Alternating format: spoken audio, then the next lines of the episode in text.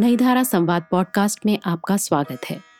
ये है सीज़न चार का एपिसोड तीन, जो हमारे यूट्यूब चैनल पर 5 सितंबर 2021 को प्रसारित हुआ था।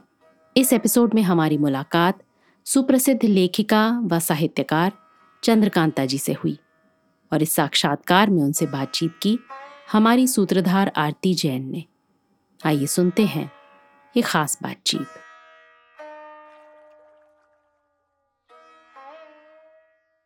नमस्कार। नई धारा संवाद की इस कड़ी में आपका बहुत बहुत स्वागत है। संवाद वो कार्यक्रम है जहाँ हम आपकी वरिष्ठ साहित्यकारों से मुलाकात करवाते हैं। उनकी रचनाओं के बारे में उनसे चर्चा करते हैं और साथ ही सुनते हैं उन्हीं की रचनाओं का पाठ, उन्हीं की जबान। आज की हमारी अतिथि हैं व्यास सम्मान से सम्मानित वरिष्ठ साहित्यकार चंद्रकांता जी। कश्मीर की खूबसूरत वादियों में जन्मी चंद्रकांता जी ने हिंदी साहित्य को वहाँ की पृष्ठभूमि में रची बसी अनेकों कहानियाँ दी। ऐसी कहानियाँ जो समय के साथ बदलते समाज को दर्पण दिखाती हैं। लेकिन इनकी रचनाशीलता सिर्फ़ कश्मीर तक ही सीमित नहीं। भारत भर में जहाँ भी वो रही, वहाँ के परिवेश, वहाँ की कथाओं का सृजन वो करती रही। इनके लेखन की परतों में बहुत कुछ मिलता है। चाहे वो स्त्री विमर्श की जटिलताएँ हों, समय के साथ बदलते रिश्तों की पेचीदगियाँ, उम्मीद की लौ जगाए रखने की पीड़ा, या जीवन के यांत्रिक हो जाने की विडंबना। आइए, मिलते हैं हमारी आज की अतिथि, चंद्रकांता जी से।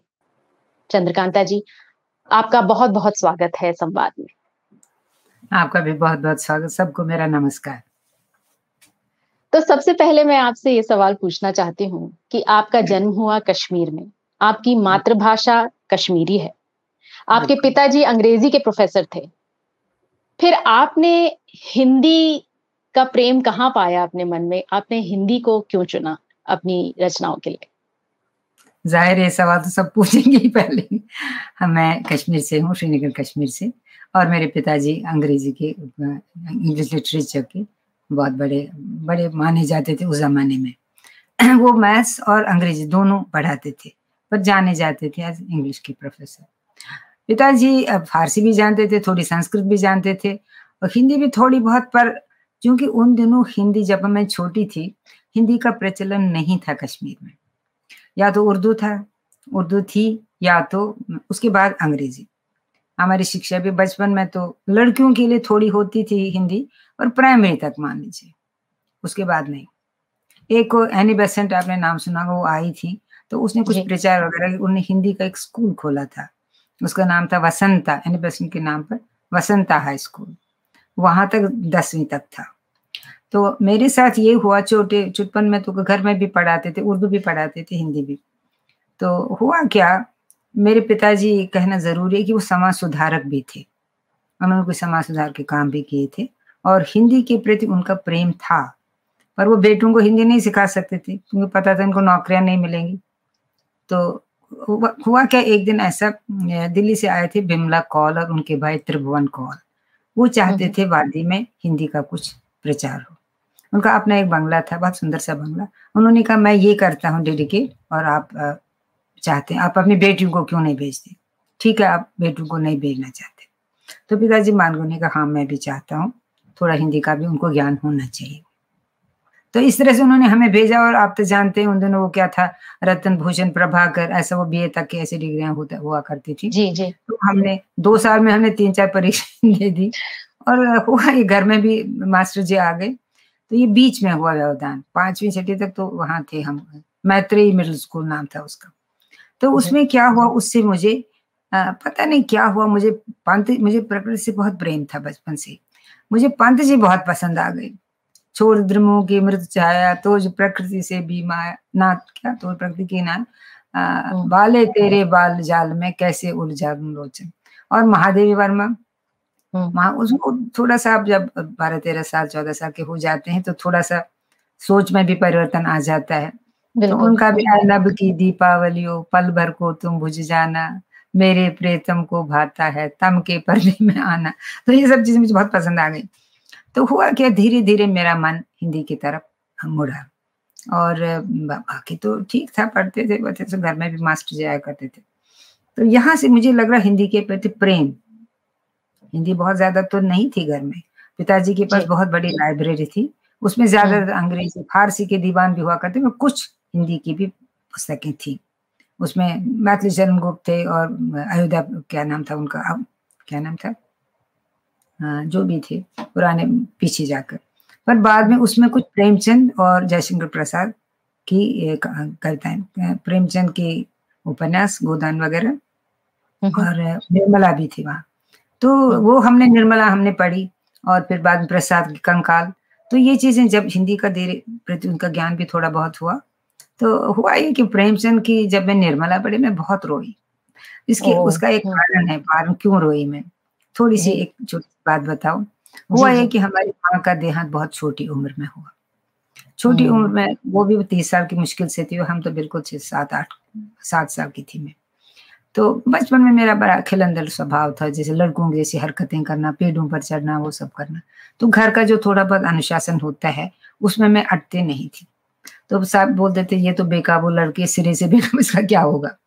जो भी था था यही। घर में जैसे लड़कियों के लिए ऐसा को पिताजी तो वैसे बड़े उदार स्वभाव के थे। वो बहुत बंदिशें नहीं लगाते थे पर घर में अनुशासन तो होता ही है। और लड़कियों के लिए हमेशा से हदबंदियाँ तो होती है।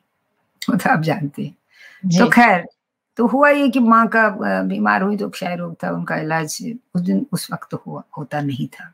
फिर उनको बड़े जैसे पहाड़ों पर ले जाते थे वहाँ खुली हवा में। तो वहाँ बहुत ज़्यादा खुला हम तो श्रीनगर में पैदा हुई मैं। श्रीनगर प्रॉपर श्रीनगर जहाँ एक तरफ़ तो वितस्ता नदी बहती थी झेलम एक तरफ़ मंदिर था गणेश जी का और एक तरफ़ हारी पर्वत आपको मालूम होगा हारी पर्वत को पहाड़ी दिखती थी और पीछे शंकराचार्य पर्वत पाँच मंजिल मकान थे ऊपर टावर सब देते थे पूरी पूरा वादी दिखती थी। तो मैंने एक लिखा है कहा कथा अंकल ने मेरा पहले चरण का नाम मैंने रखा है वादी वितस्ता और संगरमाल। इन चीज़ों ने मुझे बहुत प्रभावित किया बचपन से। तो खैर माँ की मृत्यु पर जैसा वो गुजर गई तो वो मैंने बताया बचपन कैसा था जो भी था। पर माँ थी तो हम खुश थे। हम लगता था माँ है चार पाई पर है। फिर अचानक उनका देहांत हो गया। तो उस वक्त मैं आपको बताऊँगी कि शायद मेरे लेखन से भी ये जुड़ा हुआ है। तो वो आ, मैं स्तब्ध रह गई मैं रोई नहीं। घर वाले सब रोने लगे भाई बहन भी मेरे छोटे थे। तो ये दुख काफ़ी समय मेरे भीतर जमा। बिल्कुल नहीं सब लोग जिसको क्या हुआ होती भी नहीं। खैर जो भी हुआ बाद में जब हिंदी मैंने सीखी ना थोड़ी बहुत तो मुझे थोड़ी जाँच आ गई हिंदी की तो और मैं अपने आप को अभिव्यक्त कर पाई। तो मैंने चार पंक्तियाँ लिखी जब वही प्रथम भूषण कर रही थी मैं प्रभाकर। तो प्रभाकर से पहले ही। तो बड़ी मतलब ऐसे नाव सीखियों की सी बातें।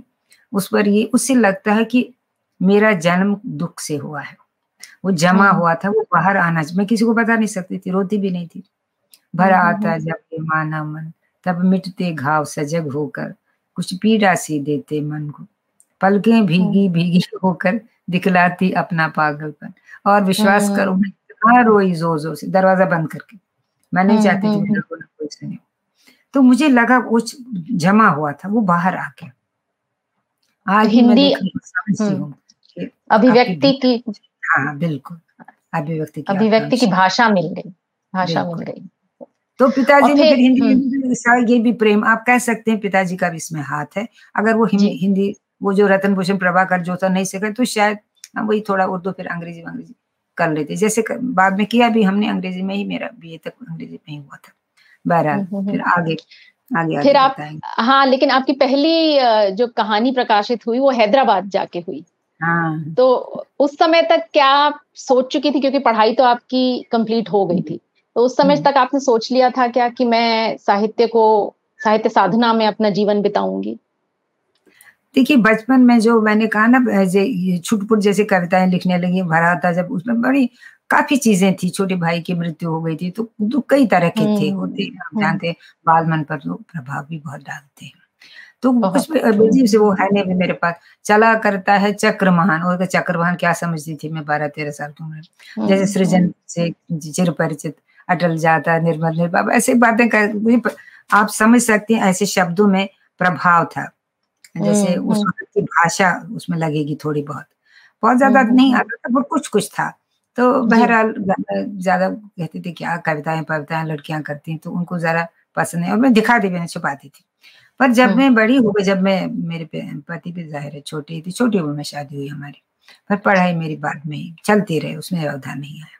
फिर हम पिलाने आ गए।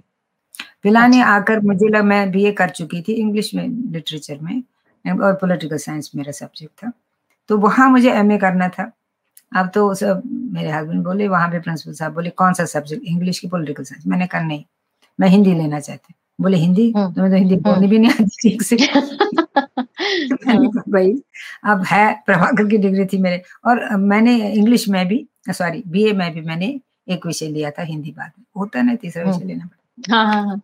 वो बोले डॉक्टर साहब थे बहुत अच्छे थे सब ऐसे टीचर भी रहा करते थे तब मैं बहुत याद करती हूँ उनको वो बोले देखो चंद्रकांत तो ये तो जरा खतरे की बात है यहाँ की हिंदी इतनी आसान नहीं है तो फटाफट करो मैंने कहा हाँ। देखिए अगर आप मुझे चांस देंगे मैं कोशिश करूँगी।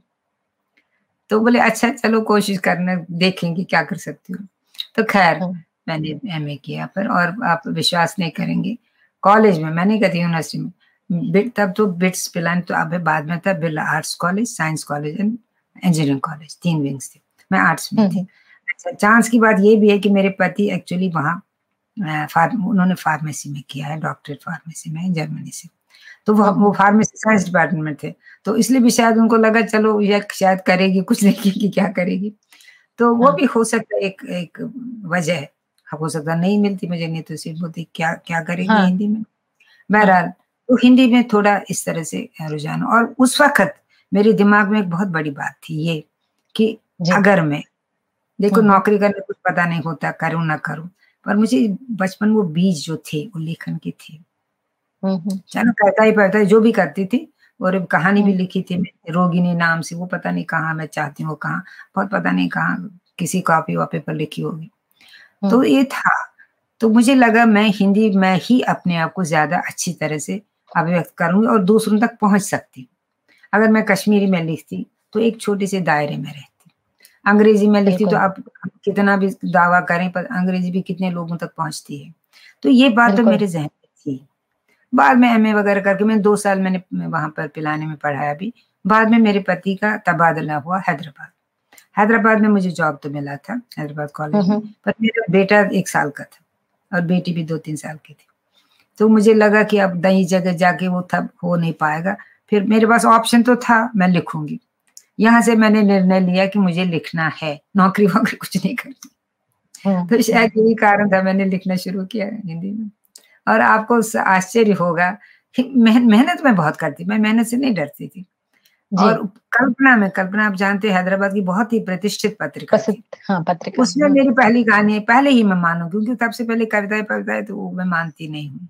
और खून के रेशे नाम से मेरी पहली कहानी है। चार चार संपादक हुआ करते थे उसमें। तो इससे मुझे बड़ा बल मिला और मेरे पास पत्र आने लगे। तो ज़ाहिर है एक बड़ी पत्रिका में आप नई कोई कौन है चंद्रकांता? और मैंने सरनेम तो मैं लिखती नहीं थी। तो वहाँ से मुझे बड़ा बल मिला।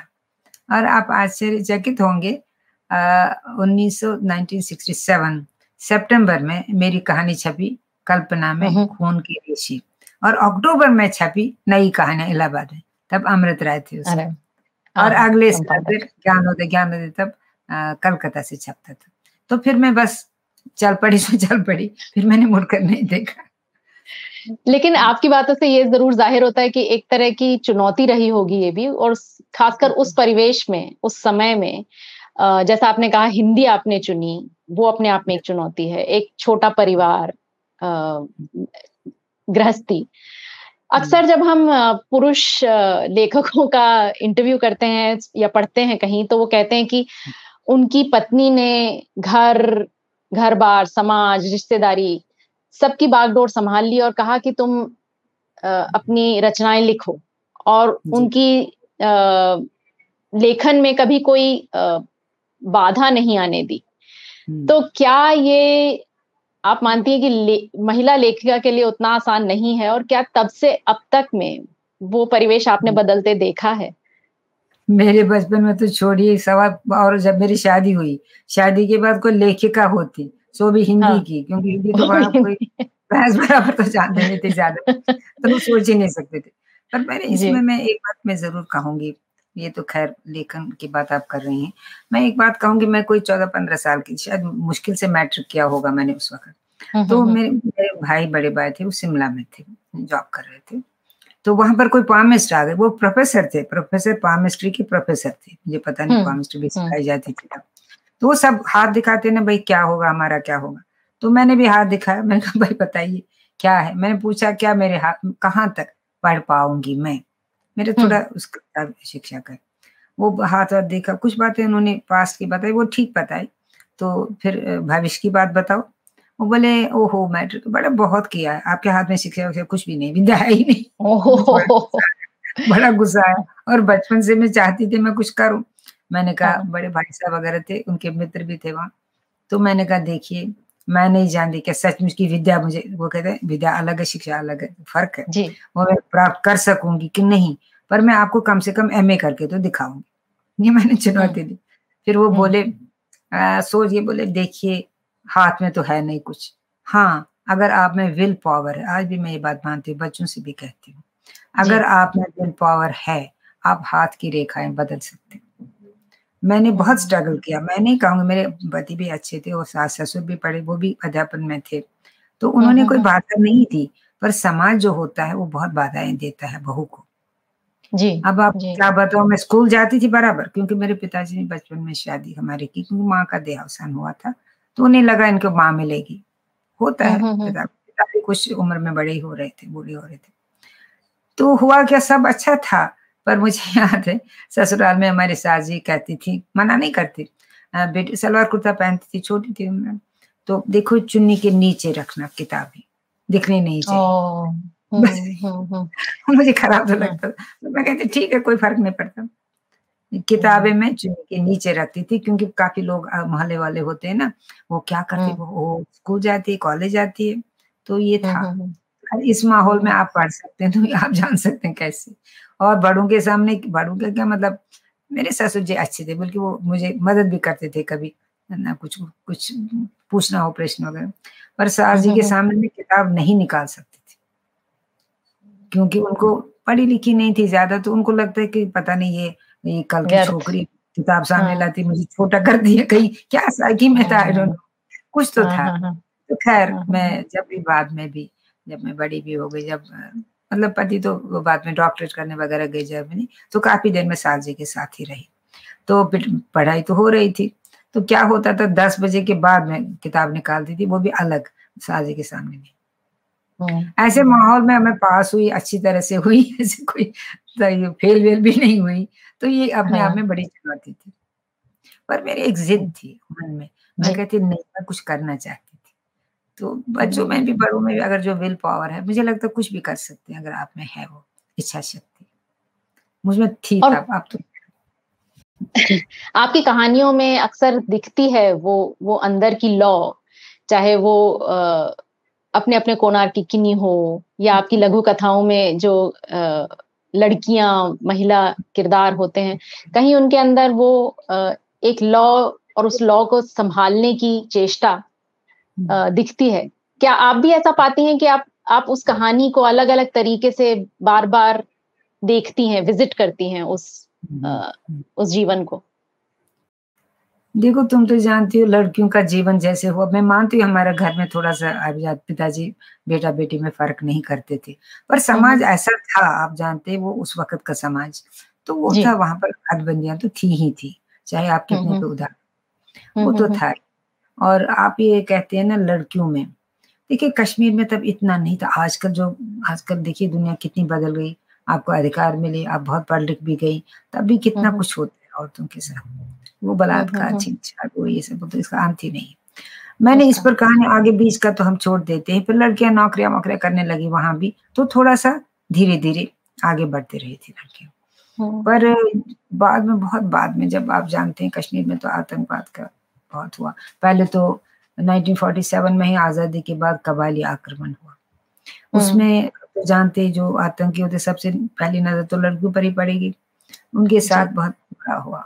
तो फिर वहाँ पर भी कुछ अब उन दिनों कुछ लड़कियाँ सुसाइड करती कहता था हमें बोलेगा हम अपवित्र हो गए। ऐसा हम्म, हम्म। जो था और घर वाले भी सोचते थे अरे ये लड़की का किसी काम की नहीं हमारी।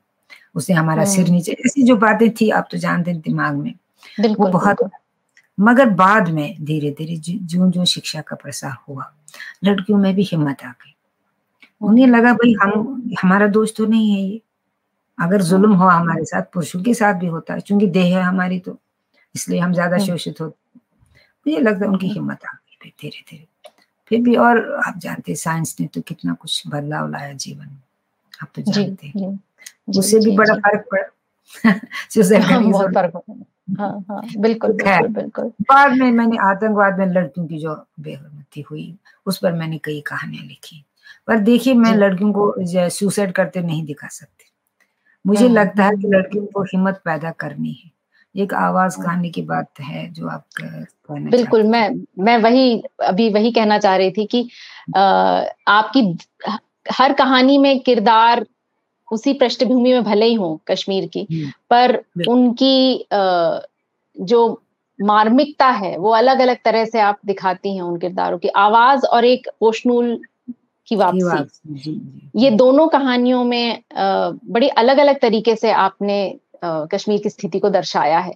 तो इसके बारे में थोड़ा सा बताएँ और अगर पढ़ के सुना सके इसका कोई अंश तो अ, बहुत अच्छा होगा। इसमें है वो कहानी। तो पोषनूर की वापसी है ये कोई उस वक्त ये आतंकवाद नहीं था। देखिए कश्मीर में आप जानते हैं हमें एक सामाजिक संस्कृति मिली थी विरासत में। क्योंकि कश्मीरियत क्या है? कश्मीरियत है शैविज्म बुद्धिज्म और इस्लाम तीनों के एक समन्वित धारा। तो ये हम्म। हमारी साइकिल में थी ललदत थी वहाँ आपने नाम सुना होगा ललित। ललदत थी मतलब अबिकानंद ऋषि थे बाद में महजूर वगैरह देना नादि उन्होंने उस ली को आगे बढ़ाया। सूफी संत भी थे। सूफी संत थे, थे मुसलमान सूफी संत। और वो ब्रह्मा विष्णु महेश्वर गारुण ब्रह्मा विष्णु महेश्वर की आराधना करते थे। हम्म, हम्म, कश्मीरी में ब्रह्मा विष्णु महेश्वर गारुण धारणाय धारुण सोहम सो सोहम सो मीन सोहम। हम्म, तो हम्म, ये ये बातें वहाँ थी तो जो धर्म था ठीक है धर्म की अपनी हदें होती हैं हम मानते हैं। हम सनातन धर्म हैं कुछ हदें तो होंगी। पर हमारी जो। संस्कृति थी जो लोक संस्कृति आप कहिए उसमें वो इतना घुल मिल गया था सब। अब शिवरात्रि। पर पूजा करते हैं उसमें हमारे मुसलमान भाई हमारे लिए वो मटके लाते थे घर में उनको भी पूजा के लिए वो लाते थे सामान हमारा। तो ऐसा नहीं वो भी उम्मीद करते थे हमें ज़ाहिर है जो उम्मीद तो करते हैं कुछ कुछ मिलेगा वगैरह। हम भी उम्मीद करते थे उनके बिना तो काम नहीं चलता था हमारा। हम्म, हम्म, हम्म, सामग्री वही ले आते थे। तो ये नहीं था कि आई पूजा है वो है वो नहीं था। उसमें बिल्कुल नहीं था। बल्कि घर की सफ़ाई उन दिनों ज़्यादा वो घर कश्मीर में तो लकड़ी के ज़्यादा घर हुआ करते थे। जी हम बात जी तो अब तो सीमेंट वगैरह ही। तो वो लीपन होता था वो कौन करता घर हम्म। की औरतें तो कर पाती थी। तो आते थे जो नौकर पेशा थे ज़्यादातर मुसलमान थे। वो कहते हम्म। कब करना है? बताइए हम आए कब आए? बड़ा दिन है। तो ऐसा था शादियों पर। आप विश्वास नहीं। करेंगे चाहे बुलाए ना बुलाए अपने आप आएँगे। बट बेटी की। शादी है हम गाएँगे नहीं। रो बोलते हैं। उसको करते हैं शादी में। दुआएँ देते हैं बेटियों को। वो जी। सब हाँ ठीक था मामला ठीक था। अच्छा हम बात कहाँ से कहाँ में पहुँच गए? तो मैंने पोषणूल की वापसी और आवाज़ हाँ। हाँ, की वापसी का समय वही समय था। जी। जब आपस में आपसदारी थी। और मुझे उसमें इसका जो कैरेक्टर है मेर महदा नाम है। आपने देखा। होगा।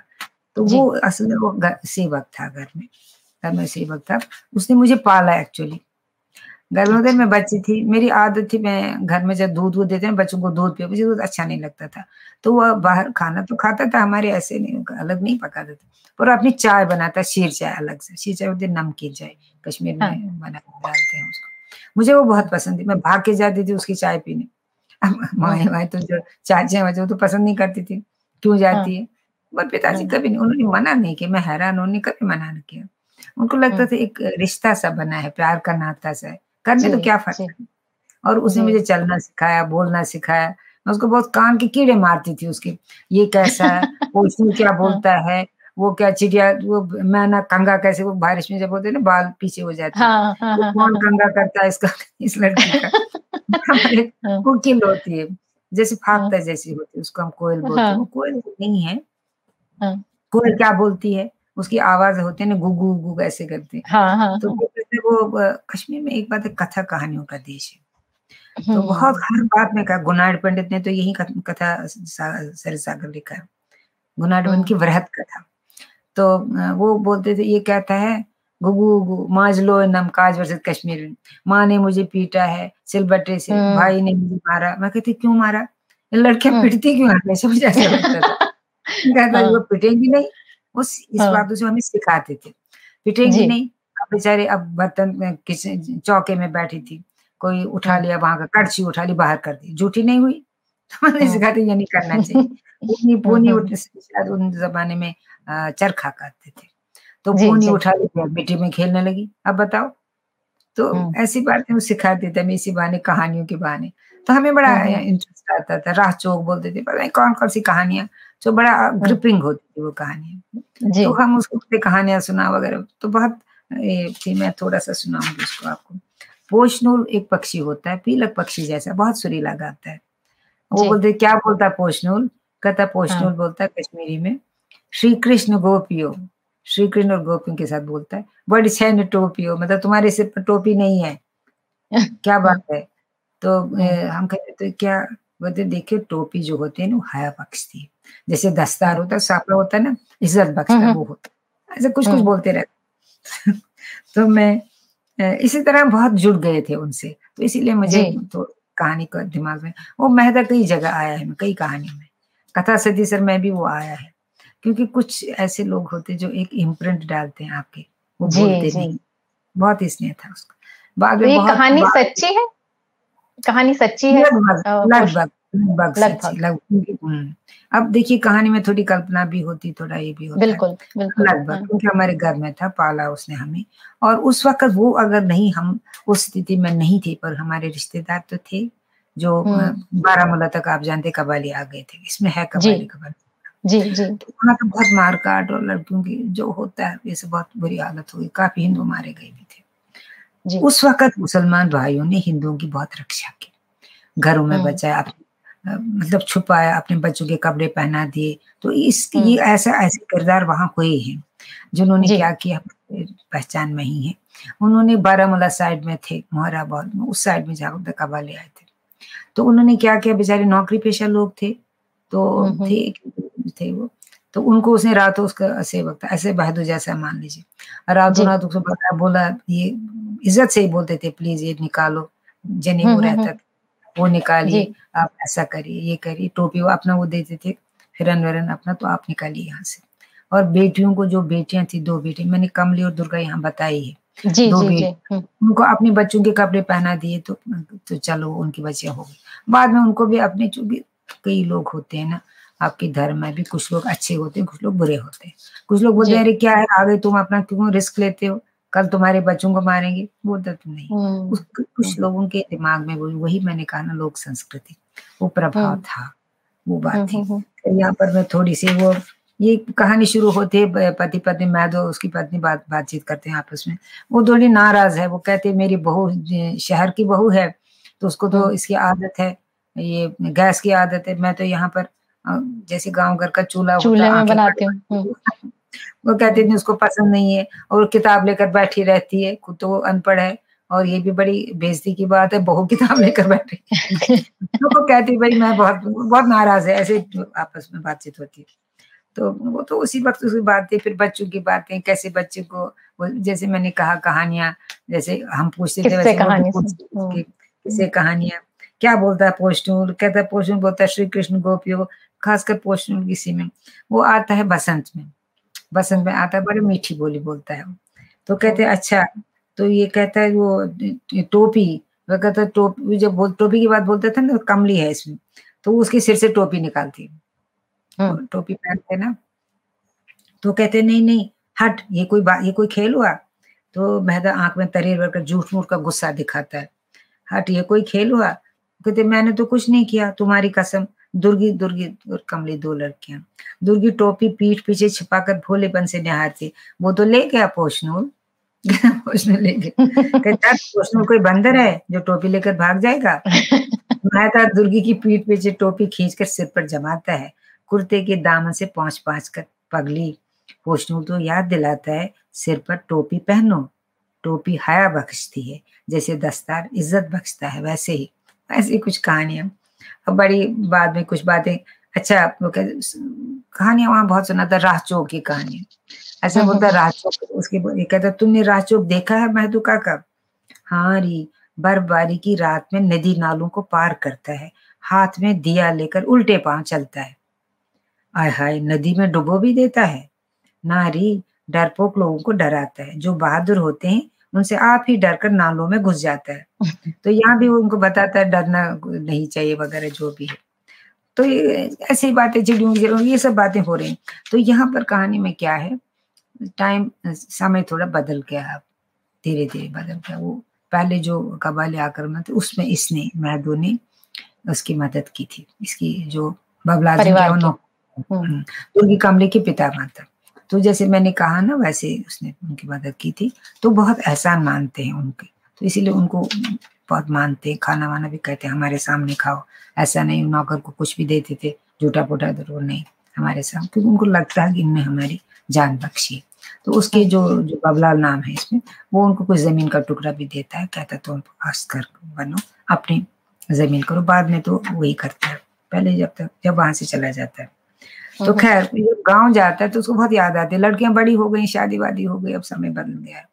तो एक बार क्या होता है तो बर्फ़ बहुत बर्फ़ पड़ी होती है।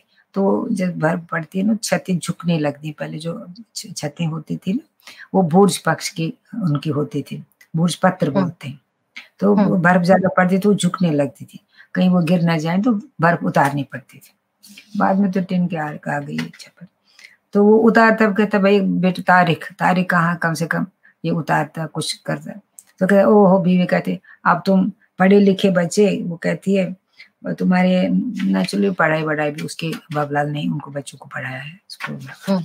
तो कहता अब वो पढ़े लिखे बच्चे तुम्हारा नौकरों की तरह तुम्हारा छप्पर ठीक करेंगे छवाएँगे बर्फ़ उतारेंगे भूल जाओ अब वो नहीं करेंगे क्यों पढ़ लिख गए कोई मास्टर वास्टर बना होता है तो खैर इसमें काफ़ी मज़ेदार बात है पर एंड में ये सुनाती हूँ क्या है। तो चिट्ठी अब तारिक आता कोई चिट्ठी लेकर आता है। वो कहता है, किसकी चिट्ठी है? अब कौन चिट्ठी लिखेगा हमें? वो मैं तो सोचता है बूढ़ा हो गया कौन चिट्ठी क्या मतलब है? कहता है, नहीं वो कहता है, ये तारिक ये कहता तारिक किसी मिनिस्ट्री के दफ्तर में ऊँची कुर्सी पर बैठा है क्या? फ़ोन खटखटाए और नौकरियाँ हाजिर? कहता शायद कोई कहता नौकरी चाहिए। तारिक हम्म। भुनभुनाता और रुक गया। ये चिट्ठी कलकत्ते से आई है कमली रैना की उसकी जो बच्ची है। तो कमली बच्ची की मैं तो चौंक कर उछला, जो धरती से आसमान छू गया। इतने सालों बाद भला कैसे याद किया महदू काका को? जरा पढ़ तो पढ़ पढ़। जरा उसको अंदर से बड़ी उत्सुकता होती। तारिक मुस्कुराकर पढ़ने लगा और महदू के जिस्म पर हज़ारों कान उगाए। बाहर आते ही कमली वो बोलती लिखती है चिट्ठी में, बाहर आते ही कमली बच्चों के साथ अपने देश आएगी, वो विदेश में है। बच्चे पहली बार कश्मीर देखेंगे। वे महदू काका से भी मिलने आएँगे। कमली ने बच्चों को महदू काका से सुनी ढेर सारी कहानियाँ सुनाई हैं। वे जानना चाहते हैं, महदू काका कौन है? क्या लगता है हमारा? कमली नहीं बता पाते। कुछ रिश्ते ऐसे होते हैं ना, जो सभी नामों से ऊपर होते हैं। महदू काका ही बच्चों को वो रिश्ता समझा पाएगा। और मालूम है, बच्चों के नाम क्या है? बेटी का कुकिल और बेटे का पोषनून। प्यार के नाम। चिट्ठी के एक एक अक्षर से फोड़ते खुशियों के गुनगुने आबशारों में महता भीगता रहा। चिलम का लंबा सा कश खींचकर वो ठहाका लगाकर हंसा, लो सुनो, अंग्रेज़ी सीखी बच्चों का नाम कुकिल और पोषनूल तारिक कमली कुछ भी नहीं भूली, कुछ भी नहीं भूली। कुकिल, पोशनोल वो बड़ा उत्तेजित होता है। बोलते बोलते महदे को ज़बरदस्त धसका लगा। खौ खौ करते वो बरामदे तक निकल आया। आँखों से आँसू झरते रही। कानों में गूं गूं की आवाज़ गूंजने लगी, लेकिन रुक रुक कर आती सांसों के बावजूद उसने बर्फ़ के गोलों से ढके शहतूत वृक्ष को देखा जो सामने था। लगा, पलक झपकते नंगी टहनिया बहारों के बौरों से लद गई है। अब जल्दी ही पोषनोल आएगा और इन महकती डालों पर बैठकर चहकेगा श्री कृष्ण गोटो वट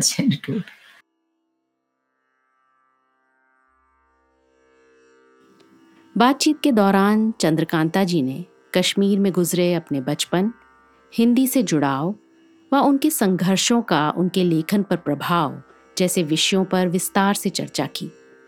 साथ ही उन्होंने अपनी सुप्रसिद्ध रचना पोषनूल की वापसी का एक अंश भी पढ़कर सुनाया। आइए सुनते हैं इसके आगे की बातचीत।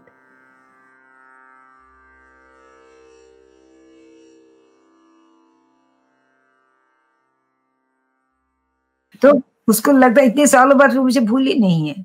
तो ये जो हाँ, रिश्ता। मन का रिश्ता वो बहुत बारीकी से इसमें लिखा है बीच में। वो था ऐसा समय भी था। और फिर और अ, आवाज़ वो तो बिल्कुल आवाज़ें में बिल्कुल एक दूसरा आपने समय दर्शाया है। उसमें उसकी पीड़ा और उसके उस लड़की की कहानी बिल्कुल अलग है।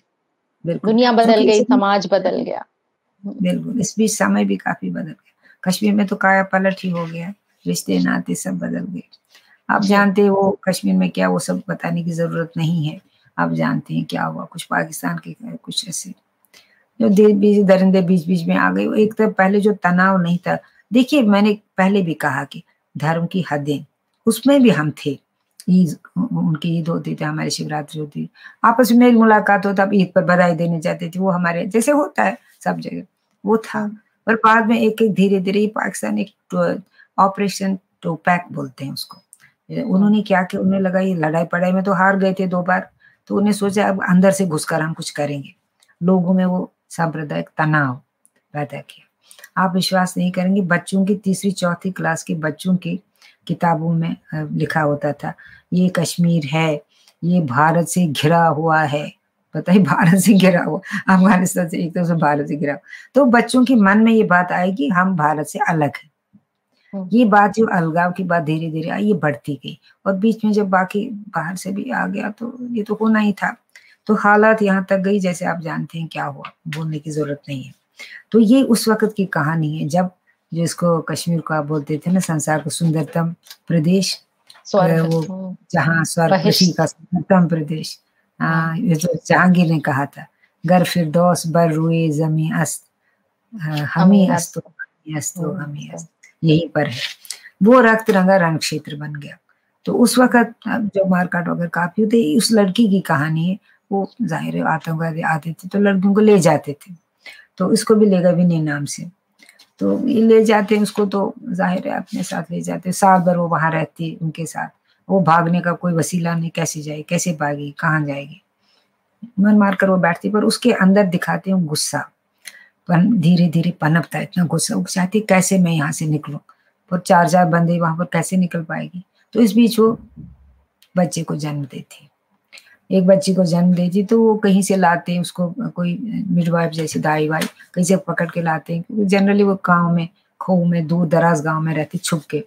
तो किसी को लाते तो वहाँ पर जब वो आती है वो दाई समझ लीजिए वो आती है तो बच्चा तो पैदा हो जाता है वो मैंने बताया था उसके अंदर भी वो उसकी यादें बहुत है बहुत मीठी वो बाद में बताऊँगी आपको। तो क्या करती है वो यहाँ मैं थोड़ा सा बताना चाहती हूँ। अब जब बच्ची होती है उनकी ये कहती है हाँ देखिए थोड़ा सा ये पढ़ूँगी मैं। इस बीच वो एक बच्ची की माँ बन गई। माँ उस रात गौशाला में पुआल के ढेर पर छटपटाते उसने ईश्वर को जी भर कर कोसा। लिज लिजे होंठ वाला गाँव से किसी औरत को बच्ची की नाल काटने के लिए पकड़ लाया था। औरत सहमी हुई थी। उसने रक्त सने पुआल के ढेर पर मटका औंधा कर जगह साफ़ कर दी तो खून का नाला गौशाला के बीच बह निकला। उस वक्त जन्म और मृत्यु की मिली जुली गंध सूंघते लड़की को लगा कि वो रक्त नदी में बहा रही, बह रही है। गाँव से लाई औरत ने चितड़े से बिन्नी को पहुँच पाँच कर सूखे पुआल पर लिटा दिया। उस वक्त उसके हाथों के साथ होंठ भी काँप रहे थे। वे लोग बच्ची से मुक्त होना चाहते थे। उन्होंने बच्ची औरत को थमाकर कुछ आदेश निर्देश भी दिए। लेकिन औरत जाते जाते लौट आई और उन लोगों के मुड़ते ही बच्ची को कपड़े में लपेट कर माँ के बगल में लिटा दिया। लड़की की छातियाँ अपने अधमले दुपट्टे से पहुँच उसने बच्ची के होंठ छुआ दिए। लेकिन बच्ची और माँ दोनों को तमाम तमाशे से तटस देख औरत ने गर्म सांस ली। हाय बदबख्त, खुदाए मकल ने। हाय बदबख्त, बदकिस्मत ईश्वर तुझे मुक्ति दी। उसने विन्नी उसने आखिरी शब्द उसके आखिरी शब्द विन्नी भूल नहीं पाती। वह दुआ थी या बद दुआ? बदबख्त विन्नी थी या ये निष्पाप बच्ची, जिसकी मौत की कामना उन लोगों के साथ औरत ने भी की थी? विनी ने उस वक्त होश में आते ही चाहा था कि इस नन्ही मांसपिंड की गर्दन पर दबाव डाल अपनी टूटी देह आत्मा का बदला ले। उस वक्त। पर इस बेहद आसान काम के लिए उसके हाथ नहीं उठे। उसके भीतर बैठा हिंस्र जीव इतनी आसानी से तृप्त नहीं हो सकता था। बल्कि उसकी इस हरकत से तो उन शैतानों को मुक्ति ही मिलनी थी। दूसरे दिन जब बच्ची की नाभि में पीप पड़ गई और वो ज़ोर ज़ोर से चीखने लगी तो उन्होंने अपने बचाव के लिए उसे खत्म करना निहायत ज़रूरी समझा। विनय के भीतर अचानक अंधड़ सा उठा, विचित्र सा अंधड़। उसने उनके पैर पकड़ लिए। मैं इसका मुँह बाँध दूँगी, ये नहीं रोएगी। देखो इस बेचारे को कितनी तकलीफ़ हो रही है, रहम करो इस पर। वे लोग विन्नी को आश्चर्य से देखते रहे। शायद तरस भी खा गए। या सोचा हो इस पिद्दी सी जान को टेंटुआ दबाकर कभी भी चुप कराया जा सकता है। फ़िलहाल उन्होंने बच्ची का मुँह विन्नी की पुरानी चुनी से कसकर बंद कर दिया और बच्ची को लगभग उछाल कर विन्नी की गोद में डाल दिया। तुम तो क्या बांधोगे इसका मुँह? तुझे तो बेकार की इल्लत से अमार हो गया मतलब प्यार हो गया वे बार बार बच्ची की आवाज़ से गुस्साते, हर बार दो कपड़े का पट्टा कसकर उसके मुँह पर बाँध देते। उनके आँख ओट होते ही बिनी बच्ची का मुँह खोल देती और उसे फिरन के अंदर छिपा लेती। बच्ची के दूधिया चेहरे पर कपड़े के अक्स खुद गए थे। कपड़ा खुलने पर भी वो दूध पीने के लिए होंठ नहीं हिला पाती। विनी आँच पर कपड़ा गर्म कर उसके मुँह और पेट पर टकोरे देती। माँ के बताए घरेलू नुस्खे बच्ची पर आजमाती। बच्ची उसकी कुछट में सिकुड़ कर चिपक जाती। उसकी दो हाथ की हड्डियल दे अक्सर घुटी घुटी सिसकियों से सेहरा करती, रो नहीं पाती थी खुलकर। अपनी देह की छीशा लेदर की गवाह, इस निष्कलुष जीव में उसका अपना ही अंश, अपने से बाहर आकर उसका हमराज बन गया था। इसे वो हर हाल में सुरक्षित रहना चाहती थी। अब वो, ये आगे कहानी बीच में उसको छोड़ देती हूँ। एक बार फिर वो क्या करती है उसको गुस्सा तो उसके अंदर है। वो मौका हम्म। तलाशती कैसे इसको खत्म करूँ इनको? बहुत कठिन काम है चार चार जन नहीं कोई इधर जाता कोई उधर हमेशा पहरेदारी में एक रहता है। तो ये क्या करते एक बार संक्षेप में बताती हूँ। वो दवाई को चूहे वूहे बहुत आते हैं उनके खा, खा जाते हैं। पाँव बड़ी खुश होती अंगूठा कर बड़ी खुश होती चलो अंगूठा इनका काट दिया कुछ तो किया किसी ने। तो, तो वो कहते ऐसे चूहे बहुत हो गए हैं अब तुम दवाई लाओ इनको मार देंगे तो तुम्हें कितनी तकलीफ़ होती बड़ी हाँ। हमदर्दी दिखाती है। तो कहते अरे मतलब क्या है तुम्हारा? पहले तो उस पर शक करते मारना चाहते कहते अरे नहीं क्या कितनी तकलीफ़ हो रही तुम्हें? देखो क्या हो गया अंगूठी को जो भी ऐसे वैसे। तो खैर जो भी करते फिर कहते अच्छा मतलब कुछ होगा रोज जैसे करते हैं ना उसमें डालते हैं कुछ तो बेट जिसको बोलते हैं वो चूहे आ जाते हो खा जाते मर जाते जो भी है पिंजरा भी पिंजरा भी था। तो खैर तो ये वो लाते हैं तो ये नीला थोता टाइप उसको कुछ बोलते हैं। तो ये डालती है को तो पता नहीं डालती है या नहीं डालती पर इनके खाने में ज़रूर डालती है। और बड़ा हम्म। रोगन जोश बनाते हैं कस के इतना मसाला वसाला डाल के उनको स्मेल ना आ जाए। तो वो भी पिपा के जैसे ज़िंदगी वो जीते खाकर बड़े लमलेट हो गए सो जाते उनको पता नहीं हमने क्या होगा हमारा क्या होगा उनको पता नहीं। तो ये मौका पाकर निकल पड़ते बहुत हिम्मत वाली है लड़की। बहुत कुछ सहा उसने। इतना सहा होता कि वो कहते कुछ भी हो जाए, मुझे खत्म करना है उनको। खाली बच्ची को मारने से कुछ नहीं होगा। खैर, वो ऐसा बहुत कम होता है, पर होता है। ऐसा हुआ भी था कश्मीर वो निकल पड़ते हैं वहाँ से। दौड़ती, भागती सोचती, पता नहीं क्या पता मारे हो, क्या पता ज़िंदा हो, पीछे से आ जाए भाग के। तो रात का समय होता, वो भागती भागती भागती। काफ़ी दूर जाकर वो, वहाँ कहाँ पहुँचती, मैं उसको बताऊँगी कहाँ पहुँचती। मंदिर मंदिर के हाँ, हाँ उस रोग वगैरह टूटे फूटे हाँ टूटे फूटे मंदिर में जाके शरण लेती है हाँ। मारतन के खंडहरों में पहुँचती है। खंडहरों में हाँ।, हाँ वहाँ पर भी बहुत सोच देखती है थोड़ी कमर अकड़ी होती है थोड़ी एक पत्थर पर बैठती है थोड़ी जो कमर जरा बेचारी पाँव कीचड़ कौंदों से भरी भरी हुई और बच्ची को गोद में वहम भरी भागती भागती ये कहते यहाँ पर बच्ची को गोद में लिए वो भागती है वहाँ से। तो दूर से कहते दूर से किसी ने टॉर्च घुमाया। उन लोगों के लिए कोई संदेशा था शायद। उनके होते हैं ना आपस में। हाँ। शायद वे जवाब न पाकर कोठरी की तरफ़ आ सकते हैं। विनी बेहताशा भागने लगी। दुनिया के आखिरी छोर तक। हवा उनको चीरती धरती रौंदती। जख्मी और लहू लोहान होती। उसका अभियान सफल हो गया था। शिथिल और संतुष्ट वो मारतन के खंडहरों में थम गई। यहाँ पर थम गए इसके पीछे बीच में मैंने कहानी बताई किस प्रकार बच बचपन को याद करते है खेल खिलौने अपने किस प्रकार वो माँ को भी माँ के लंबे लंबे बाल हाँ वो बताया वो मैंने उसमें बताया बड़ा इंटरेस्टिंग वो पढ़े पढ़ेंगे लोग तुमको अच्छा लगेगा। तो क्योंकि वो वहाँ क्या करेगी यही सोचे माँ क्या होगा उनका क्या होगा। तो ये कहते हैं कर अब ये छोटी पर ये जो पढ़ना चाहे वो पढ़े उनको अच्छा लगेगा। जैसे विन्नी को बचपन में कैसे खेलते थे सहेलियों के साथ विन्नी जैसे कश्मीरी में बोलते हैं हिकटा मिकटा बोय नमडू इनका जैसे हिंदी में पंजाबी में बोलते हैं कीकली कलीर दी पग मेरा वीर दी। ऐसे खेलते हैं ना बच्चे। कीकली की लो किचोर से पाई नहीं नहीं आल माल पहला थाल माँ मेरी के लंबे बाल। इसके माँ के बाल लंबे थे। कहते जब उन्होंने केश पकड़कर माँ को घसीट कर कमरे में पटक दिया तो उसके बाल कमर तक फैल गए थे। इसके साथ जोड़ा है। बहरहाल अब ये यहाँ पहुँच गई सुबह होने वाली है। खंडहरों में अब धीरे धीरे सुबह होने वाली है। तो ये मुर्गे की पहली बांग से ध्वस्त मूर्तियाँ जाग उठी। अंधेरे में मूर्तियाँ ध्वस्त। वैसे खंडर आपको पता होगा मारतन खंडर है वहाँ पर मंदिर वो बहुत पहले तोड़ा गया था। तो ये कहते खंड हाँ हड़बड़ाकर विनी ने आँखें खोली। उनका क्या हुआ? सोचा होगा। टॉर्च वालों ने उनकी कब्रें खोदी या भूसा कोठरी में ही अग्निदाह कर दिया। गुगु गुगु। पूर्वी आकाश से उजास फूटा। चिनार के पत्तों भी छिपी गुगी ने घोक कर उसका ध्यान खींचा। विन्नी कीचड़ से लथपथ देह लिए उठी। वर्षा ने जगह जगह पानी के ताल बना दिए थे। साफ़ तलैया के पास पहुंचकर उसने बच्ची को चौड़ी चट्टान पर लिटा दिया और पानी में घुसकर देह से मिट्टी उतारने लगी। बच्ची चट्टान का सख्त स्पर्श पाकर पहले कुनमुनाई ठंड लगी उसको। बाद में चीख मार कर रोने लगी। विनी को उसका उसके रुदन की आवाज़ अनूठी लगी जैसे पहली बार सुनी हो। उसने हथेले क्योंकि वो खोला था ना मुँह उसका वो ज़ोर से उसने हथेलियाँ हथेलियाँ भर भर पानी बच्ची पर उछाला और उसकी ऊँची उठती आवाजों को खंडहरों में गूंजते और आसमान को छूते देखती रही। उसके दिल से सारा डर निकल गया। ये उसकी मुक्ति है उसकी। वो बच्ची की मुक्ति उसकी अपनी मुक्ति उसके मुँह से डर और उसने दिया बदला लिया है उसका जो भी है तक, तकलीफ़ सही दुख सही जख्म तो उसके दिन पर है मगर उसके लगता है मेरा मिशन पूरा हो गया। और दूसरे एक तरह स्त्री की मुक्ति की बात भी है बच्ची की आवाज़ मुक्ति की आवाज़ है ये इसका अंत यहाँ पर है।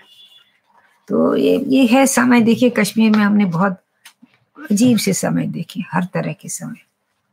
और शायद कश्मीर के बदलते समय के बारे में जिस तरह आपने कथा सतीसर में लिखा है जिसके लिए आपको व्यास सम्मान भी मिला आ, वैसा दूसरा दूसरा शायद कोई कार्य ना हो। तो उसमें आपने मा, वही मानवीय यंत्रणाओं की त्रास की कहानी लिखी और बहुत आ, पीछे से उस कहानी को सुनाना शुरू किया है।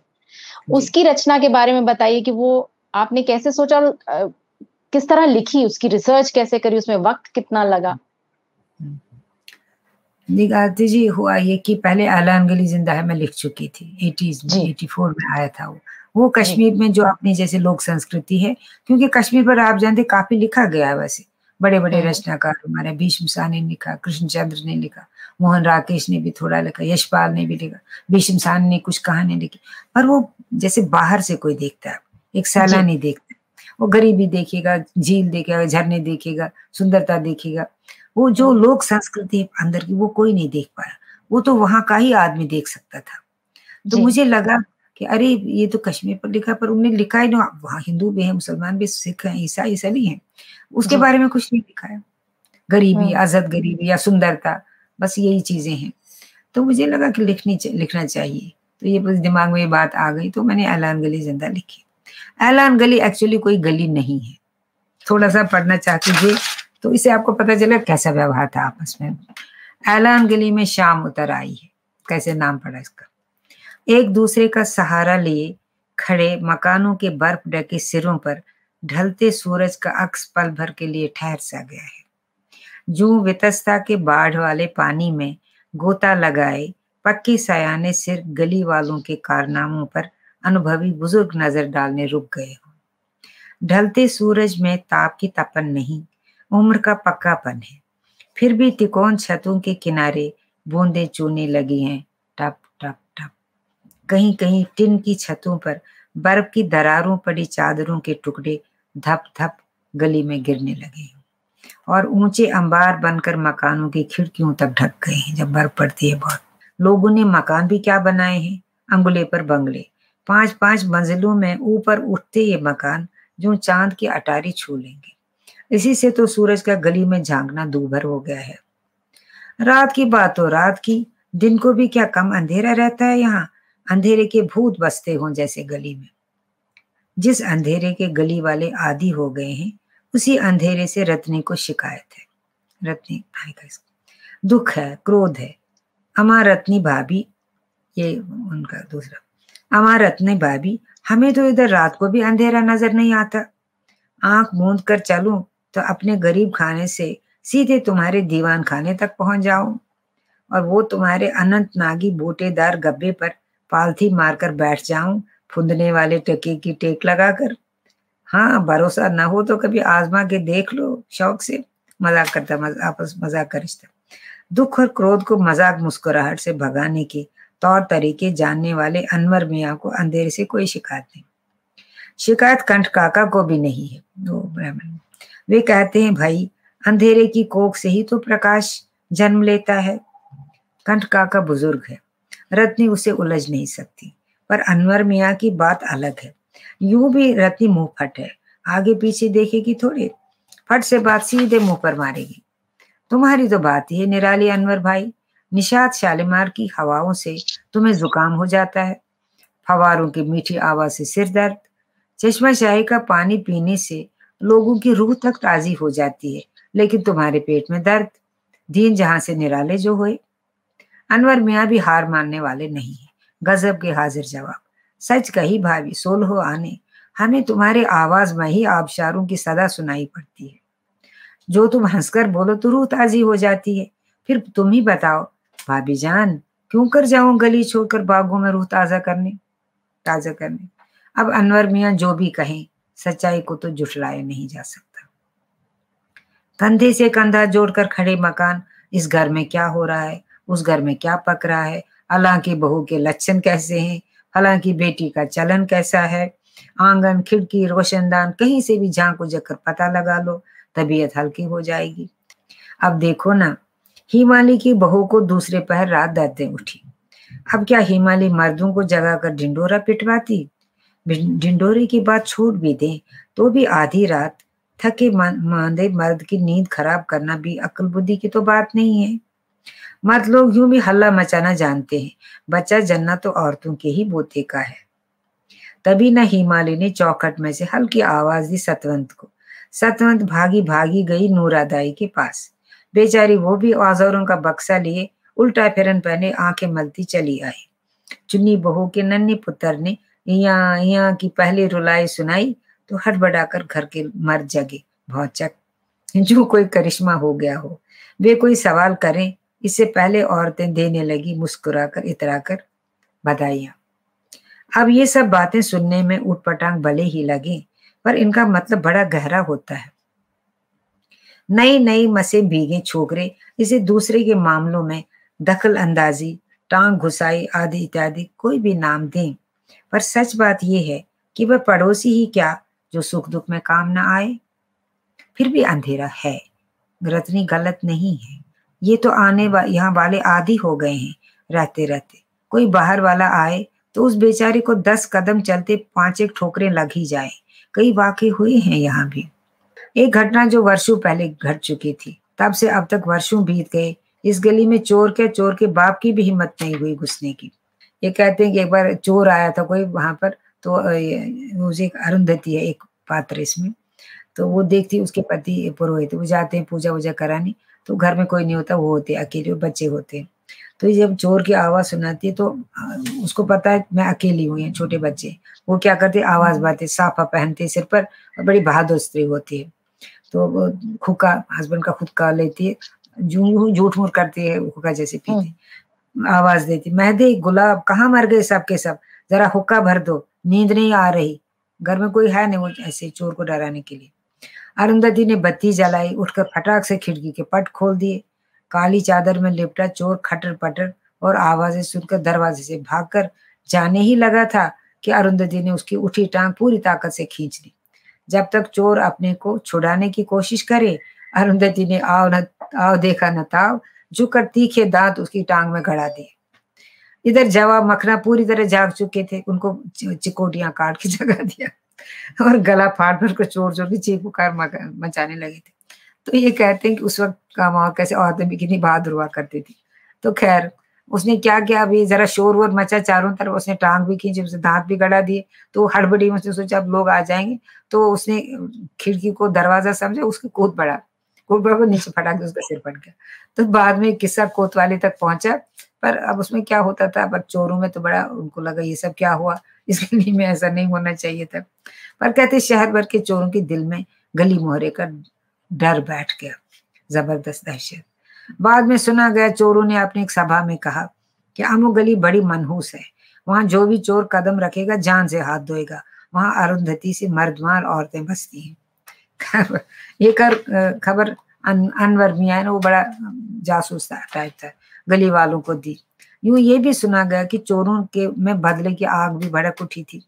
उनके हाँ। एक सहयोगी की जान चली गई थी तो यहाँ छोटा करके बताती हूँ। तो अब ये कहते हैं अनवर मियाँ सभी को बुलाता है जो मोजिज हैं वहाँ के बड़े। वो कहते भैया भाइयों, बुजुर्गो, आगे तो किसी चोर चके की हिम्मत नहीं होगी गली की तरफ़ रुख करने की। मामला सल्टा आया हूँ, वो जाता चोरों के पास। मामला? कैसा मामला? किस तरह? ज़ाहिर है, अनवर मियाँ को कई सवालों का जवाब देना पड़ा।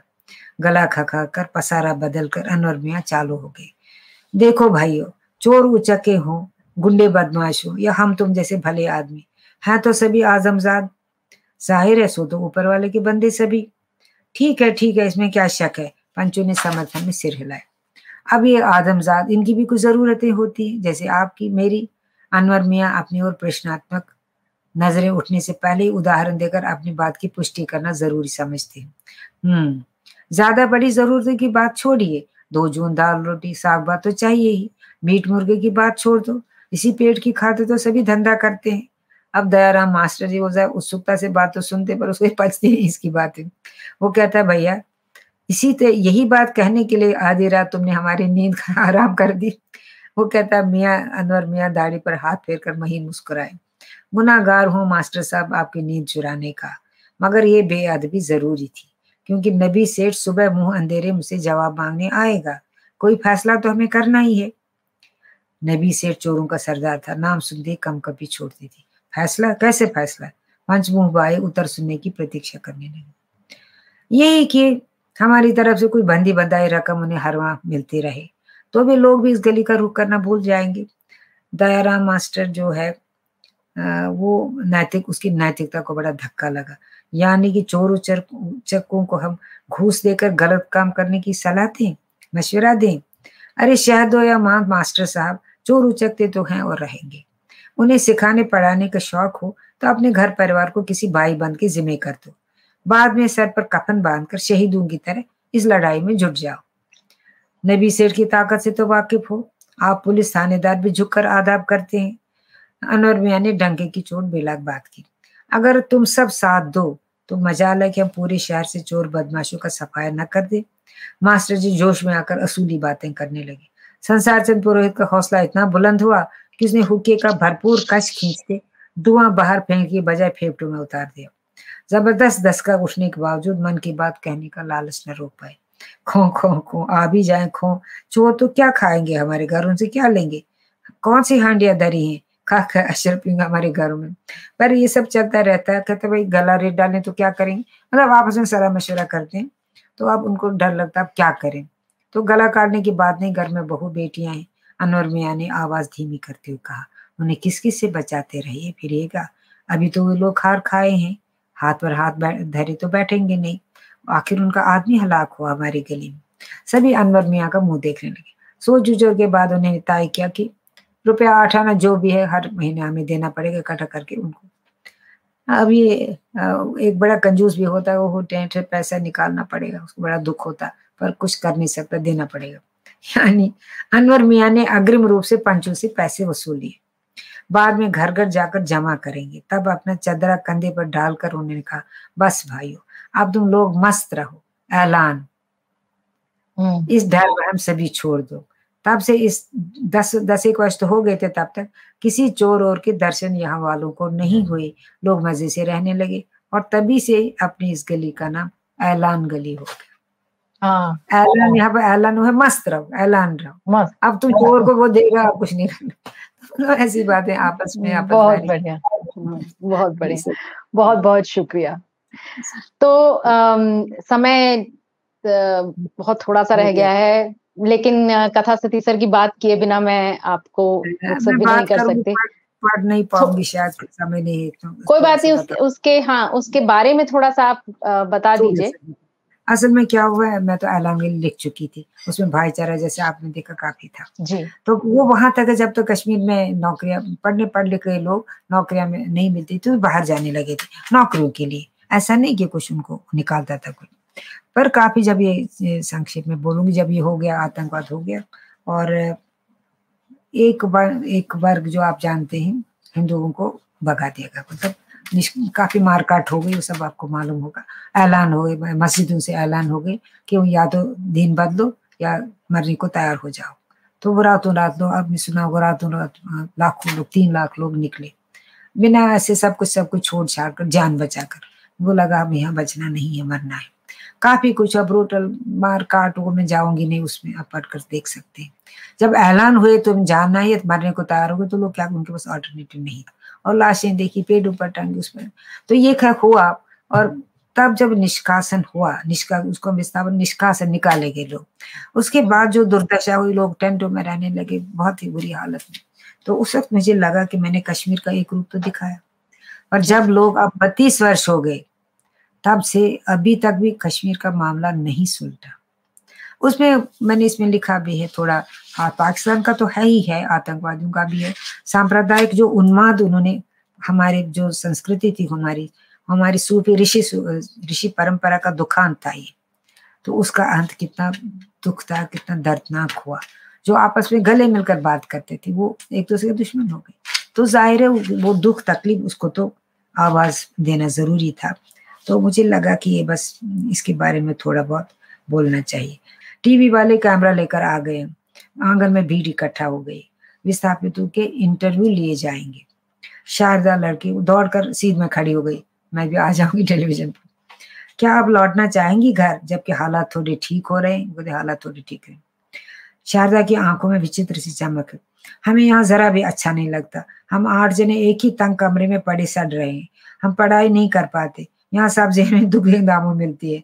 हमारे पास इतने पैसे नहीं है। कि तरबूज भी खा सके। उधर गाँव में मेरे पापा फ़ार्मिंग करते थे दादी बकरियों को तरबूज खिलाती थी। तो उसको लगता है कहाँ से कहाँ आ गए। वो टोटलिटी में बताता कहाँ से आ गए। ये कहानी शुरू होती है लल्ली जो है इसकी। उसका प्रेग्नेंट होती बच्ची होने वाली होती है। तो किस तरह खुर्शीद दाई उसको अपने प्यार से इस तरह पाते और दो आतंकवादी उनसे बचाती है।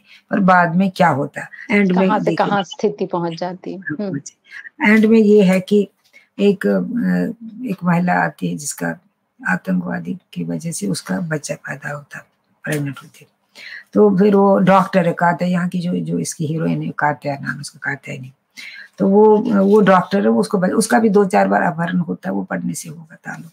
तो वो पर वो वहाँ जाती वहाँ से जाती नहीं वो वहीं रहती बच्चों बच्चों को भेज देती है बाहर वो रहती है। क्योंकि आतंकवादियों को भी उनकी ज़रूरत होती है उनका भी इलाज करती है जो जख्मी हम्म। होते हैं। तो ये कहते हैं एंड में क्या होता है, वो शिहुल विला नाम है, उसका विला में जो रहती है। तो वो कहती है दो सौ अब हम विदा लेते हैं। इसी में कह, आपको शिहुल विला में उसका नाम है शिहुल विला मैं छोड़ जाती हूँ। इधर विला से सटे चैरिटेबल अस्पताल में डॉक्टर नर्सों की आवाजाही है। कार्तिक के कात्या, दोनों हस्बैंड वाइफ एक मेजर ऑपरेशन कर चुके हैं अभी। चेंज रूप में कात्या, कार्तिक मास्क एप्रन वगैरह उतार चुके हैं। थकान और टेंशन के बावजूद कात्या का चेहरा दमक रहा है। You have done a great job Kartik Katya को कंधों से घेर लेता है। माँ बच्ची दोनों बच गए, मुझे तो ये करिश्मा लग रहा है। घड़ी रात के बारह बजा रही है। नया साल मुबारक इस नई सफलता के साथ। नया मिलेनियम 2001 में हो गई कहानी। तुम भी कॉरिडोर से नन्ही आवाज़ें आ रही हैं। या या ऊँची और ऊँची उठती आवाज़। ओ गॉड, पिद्दी सी जान और इतनी जबर चीख। नीलम हंस रही, ये लीजिए, आप पहुँचे नए साल की बधाई कात्या सुनती है, मुस्कुराती है, सती भी कॉरिडोर में आ गई है नए साल की बधाई देने। सभी सुनते हैं, तेज तुंद भय मुक्त आवाज़। इसी मुक्त आवाज़ की कोक से नई सदी का जन्म हो रहा है। अपमान और अजाब सही कोक से, आतंक और अत्याचार के विरुद्ध उठी तेज तुंद आवाज़। आमीन, सुम आमीन। एक जानी पहचानी दबंग आवाज़ अस्पताल में गूंजने लगती है। ये जाने की आवाज़ कहाँ से आ गई? वो वो भी मर जाती है। उसे गुजरे तो वर्षों हो गए तो क्या उसकी आत्मा अभी भी शिहुल विला में घूम रही है? लेकिन रुकिए, कहीं ये हमारे भीतर की आवाज़ तो नहीं है। उम्मीदों सपनों और इरादों को ज़िंदा रखती आवाज़। कभी न रुकने, न हार मानने की जिद भरी आवाज़। कुर्सी की पीठ से सिर टिकाकर काता ने आँखें बंद कर ली। बंद आँखों के पीछे आवाज़ रोशनी की शहतीर बनकर झीलों झरनों और बर्फ़ ढके पर्वतों को फलांगती दूर तक फैलती गई। हज़ारों लाखों की तादाद में लोग बाहें उठाए आवाज़ की दिशा में मुड़ने लगे। कात्या ने आश्चर्य से देखा एक नब्बे वर्षीय वृद्धा लाठी के सहारे कदम उठाती उसी की ओर बढ़ रही है। नीम अंधेरे में चेहरा पहचान में नहीं आया तो क्या वो लल्ली थी? ये एंड है। लल्ली उसकी माँ है जिसको उसने प्रॉमिस किया था मैं कुछ करूँ पर वो मर जाती वो नहीं बचती। तो मैं उम्मीद मैंने दिखाई हालाँकि वहाँ उम्मीद नहीं है। जैसे बच्ची का जन्म उसको लगता है शायद कुछ हो। इसमें उम्मीद जगह हाँ। पर इस... तो वही है। तो क्या करेगा पर इसी उम्मीद की डोर थामे रहने से ही शायद परिस्थितियाँ बदले। यही तो यही आशा और और जी। आप कुछ कह रही थी? नहीं मैंने कहा बस ये उम्मीद। हम रख सकते हैं। मुझे कई नहीं कहा भाई उम्मीद झूठी मैंने कहा झूठी है सच्ची है पर उम्मीद तो है ना। मैं भी तो नहीं है तो मैं कहती थी क्या हुआ? घर खाक हो गए? जी कि हमारे घर भी हमारे घर भी पहले तो कुछ लोग बैठे थे वहाँ पर। नया घर बना था। हमने तो वैसे बाहर सरोज हमने बाहर की इसलिए तो जान तो जान तो हमारी बच गई। पर हमारे लोग थे वहाँ माता पिता भी बेचारे सास ससुर कुछ दिन पहले आए थे अटैची लेकर। उन दिनों हाँ। भुवनेश्वर में थे। खैर अब जो हुआ सो हुआ सबका हो गया इसलिए मैं उसमें कोई शिकायत नहीं करती। पर बत्तीस साल हो गए अभी भी मामला सुलझा नहीं। मैंने एक नया उपन्यास लिखा है अब देखिए वो इसे आगे का उपन्यास है। मतलब अब आपके उस उपन्यास का हम हम सही दिल से इंतज़ार करेंगे। पर आज आपने इतना समय हमें दिया उसके लिए बहुत बहुत धन्यवाद। इतनी सुंदर कहानियों के अंश आपने सुनाए नई धारा के इस कार्यक्रम में जुड़ने के लिए। बहुत बहुत धन्यवाद। आपका भी बहुत बहुत आभार। आपने मुझे इतना बोलने का मौका दिया। हालाँकि मेरा आज थोड़ी सी आवाज़ सुस्त रही हूँ पर फिर भी मैं इतना ज़्यादा बोली हूँ मुझे लगा इससे ज़्यादा बोलने की ज़रूरत नहीं अब आप आराम कीजिएगा। थैंक यू बहुत बहुत धन्यवाद। आप सबका अच्छा लगा। बहुत बहुत नमस्कार सभी मित्रों को नई धारा से जुड़े सभी मित्रों को मेरा नमस्कार। नमस्कार। नमस्कार। इस पॉडकास्ट को सुनने के लिए बहुत बहुत धन्यवाद। हमें उम्मीद है कि ये बातचीत आपको ज़रूर पसंद आई होगी। अगर आप भी संवाद के लाइव एपिसोड से जुड़ना चाहते हैं तो इसकी जानकारी पॉडकास्ट के डिस्क्रिप्शन में उपलब्ध है। जल्द ही आपसे फिर मुलाकात होगी। नमस्कार।